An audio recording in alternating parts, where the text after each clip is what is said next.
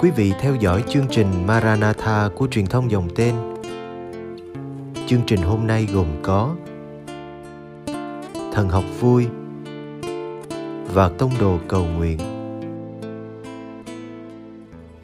Bây giờ kính mời quý vị cùng đón xem chương trình.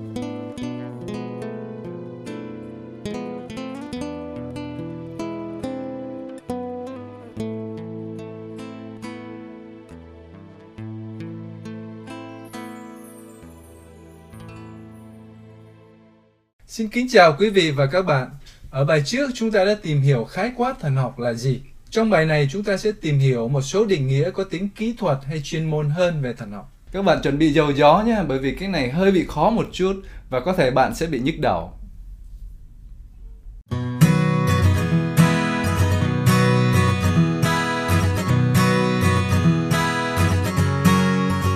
Trước hết, khi nói về định nghĩa thần học, người ta hay nại đến cụm từ được cho rằng phát xuất từ Thánh Anselmo, Fides Querens Intellectum, đức tin tìm kiếm sự hiểu biết. Bạn có hiểu gì không? Nghe có vẻ như Thánh Anselmo không rành tiếng Việt lắm thì phải.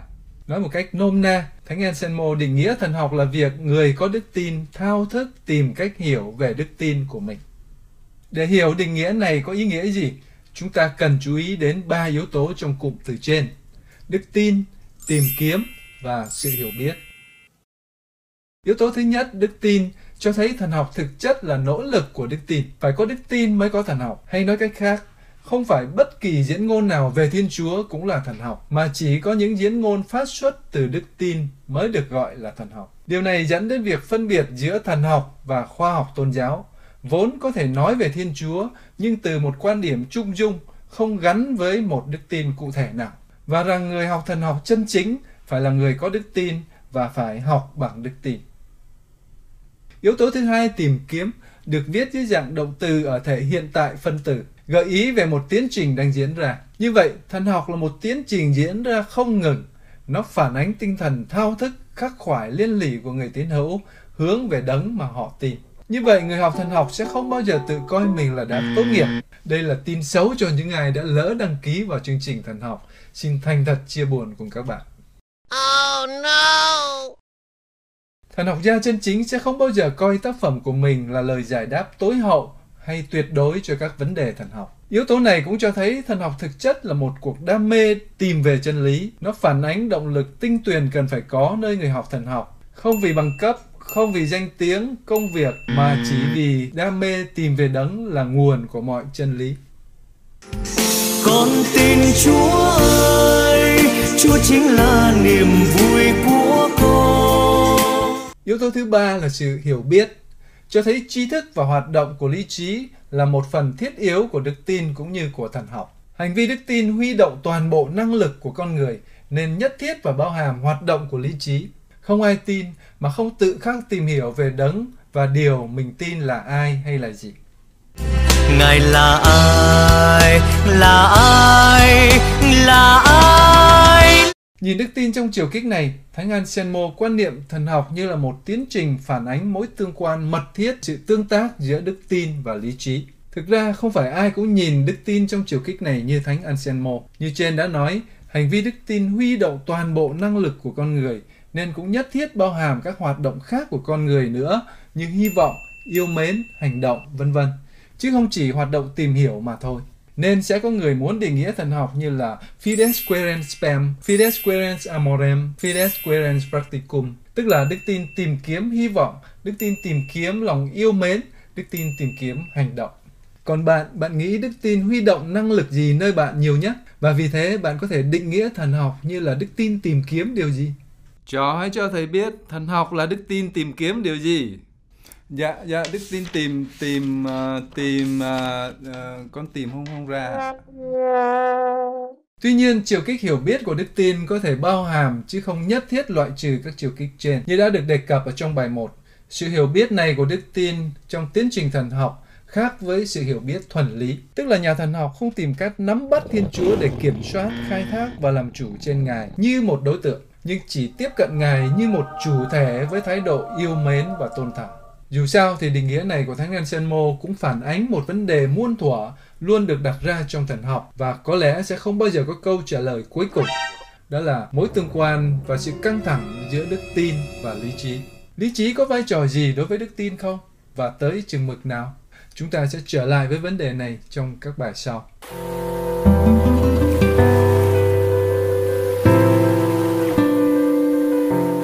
Ngoài định nghĩa của Thánh Anselmo là một định nghĩa kinh điển, chúng ta cũng có thể khảo sát thêm một vài khẳng định nữa tạm được coi là các định nghĩa hiện đại của thần học. Carraner, một thần học gia dòng tên người Đức sống ở thế kỷ thứ 20, nói rằng thần học là sự giải thích có ý thức và có phương pháp giải thích mặc khải của Thiên Chúa đã được đón nhận và nắm giữ trong đức tin. Hiểu chết liền. Để hiểu định nghĩa này, chúng ta cũng cần để ý đến ba yếu tố mặc khải được đón nhận trong đức tin, giải thích, có ý thức và có phương pháp. Khi xét ba yếu tố này, chúng ta vừa thấy sự tương đồng lẫn sự khác biệt so với định nghĩa của Thánh Anselmo. Yếu tố thứ nhất, mặc khải được đón nhận trong đức tin, cho thấy thần học tiến hành được khởi đi từ và dựa trên mặc khải và đức tin. Thần học không tự chế tác mà rút ra các chất liệu làm việc từ mặc khải và đức tin. Nói cách khác, mặc khải và đức tin là nguồn của thần học. Cũng nói về đức tin như trong định nghĩa của Thánh Anselmo, nhưng ở đây tác giả Carraner nhấn mạnh đến mặc khải cho thấy chiều kích khách quan của nguồn thần học. Yếu tố thứ hai là giải thích, tương đương với yếu tố tìm kiếm ở trong định nghĩa của Thánh Anselmo. Nhưng điểm khác là ở đây công việc của thần học gia là giải thích cái có sẵn chứ không phải khám phá ra cái mới. Nó giống như sự phân biệt giữa công việc của một giáo sư giải thích các công trình khoa học có sẵn và công việc của nhà khoa học đưa ra những khám phá mới. Một ví dụ, nếu có ai hỏi rằng tại sao thần học lại nói về Thiên Chúa là ba ngôi mà không phải là hai ngôi mà thôi, thì câu trả lời là thần học không sáng chế ra chân lý đó, cũng không đi tìm kiểm chứng xem Thiên Chúa là mấy ngôi, nhưng đón nhận chân lý Thiên Chúa ba ngôi từ mặc khải và chỉ làm công việc là giải thích chân lý đó có ý nghĩa gì. Như vậy, yếu tố thứ nhất và yếu tố thứ hai cho thấy nhà thần học nhất thiết phải đón nhận mặc khải từ Thiên Chúa thì mới làm thần học cách đúng nghĩa được. Khi nói về Thiên Chúa, bạn đang giải thích mặc khải hay đang rao giảng ý riêng mình? Yếu tố thứ ba, có ý thức và có phương pháp là cách nói khác của đặc tính nhân linh và thần linh và đặc tính khoa học của thần học. Đối với tác giả Carraner, khác với ý hướng hay ý định là cái giúp ta hướng tới các sự vật khác như là một đối tượng khách thể. Ý thức là nơi con người gặp gỡ chính mình và Thiên Chúa như là chủ thể. Như vậy, khi nói thần học là một hoạt động có ý thức, tức là nói thần học cần phải được tiến hành trong bề sâu của hữu thể của thần học gia, như là một chủ thể luôn ở trong tương quan với một chủ thể khác là chính Thiên Chúa. Hiểu chết liền. Nói cách nôm na, thần học không phải là một hoạt động bên ngoài hay là bề nổi của đời sống con người mà thôi. Thần học không phải là một việc làm cho vui, giải khuây những lúc rảnh rỗi, nhưng là một việc quan trọng, thiết yếu và sống còn cho hiện hữu của con người. Và chúng ta cần phải huy động mọi năng lực của mình để dồn vào đó. Còn từ phương pháp thì muốn nói rằng thần học có đặc tính khoa học. Trong não trạng của chúng ta ngày nay, một công việc thường được coi là có tính khoa học khi nó được tiến hành một cách có phương pháp. Phương pháp bảo đảm cho sự tiến triển và mang lại kết quả cho công việc đó. Như vậy, tác giả có ý nói rằng thần học cũng phải được tiến hành một cách có phương pháp để tiến trình tuần tự và mang lại kết quả thực sự, chứ không chỉ là những lý luận lòng vòng viển vông và không đi tới đâu. Đặc tính có ý thức và có phương pháp có thể nói là tương đồng với yếu tố hiểu biết trong định nghĩa của Thánh Anselmo. Nếu như coi đây là một sự hiểu biết ở bề sâu của hữu thể con người và được tiến hành một cách có phương pháp. Định nghĩa của cha Carraner đặt ra ít nhất hai vấn đề. Đó là mối tương quan giữa thần học và ý thức, cũng như mối tương quan giữa thần học và phương pháp. Vấn đề thứ nhất có thể được diễn tả như sau.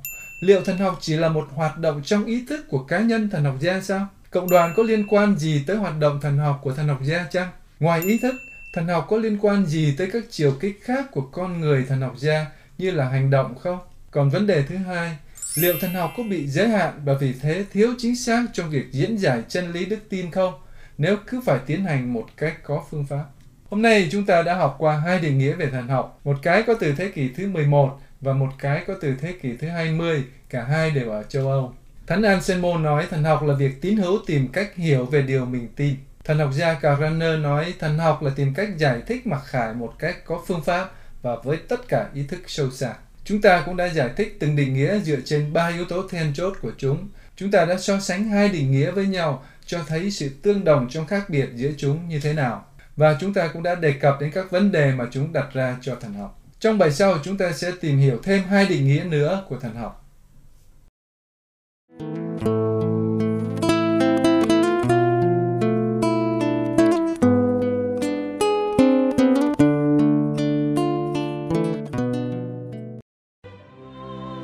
Cầu nguyện cùng Đức Giáo Hoàng. Tông đồ cầu nguyện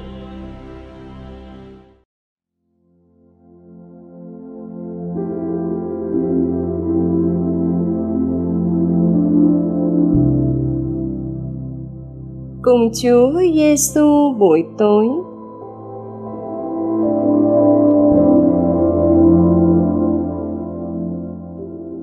Nhân danh Cha và Con và Thánh Thần. Amen.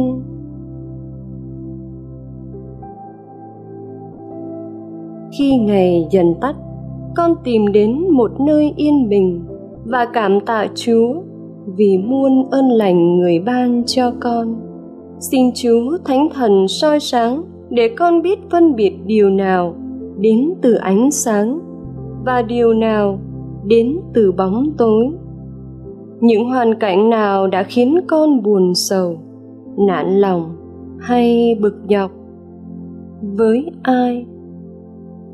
Làm sao con lại cảm thấy như vậy đối với những người khác?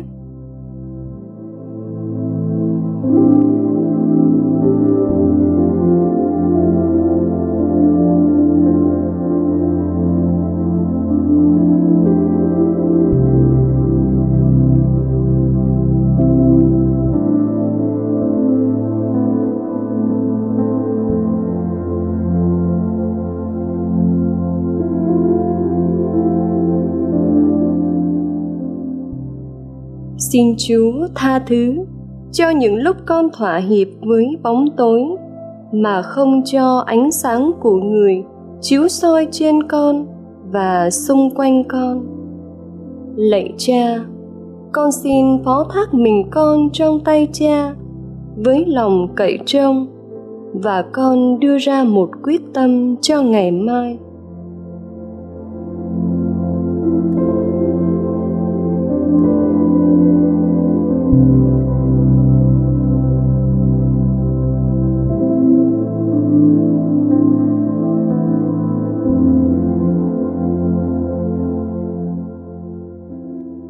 Kính mừng Maria đầy ơn phúc Đức Chúa Trời ở cùng bà bà có phúc lạ hơn mọi người nữ và Giêsu con lòng bà gồm phúc lạ Thánh Maria, Đức Mẹ Chúa Trời, cầu cho chúng con là kẻ có tội khi này và trong giờ lâm tử. Amen.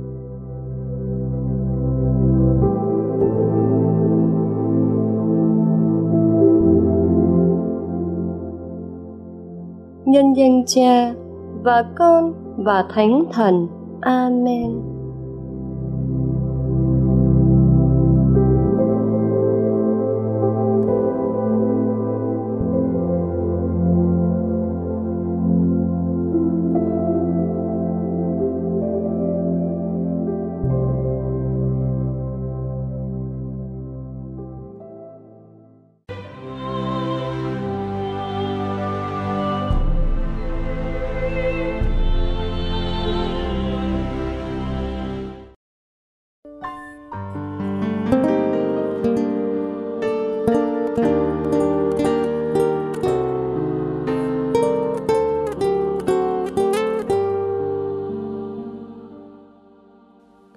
Cảm ơn quý vị đã theo dõi chương trình. Kính chúc quý vị một đêm an lành trong vòng tay yêu thương của Chúa Giêsu và mẹ Maria.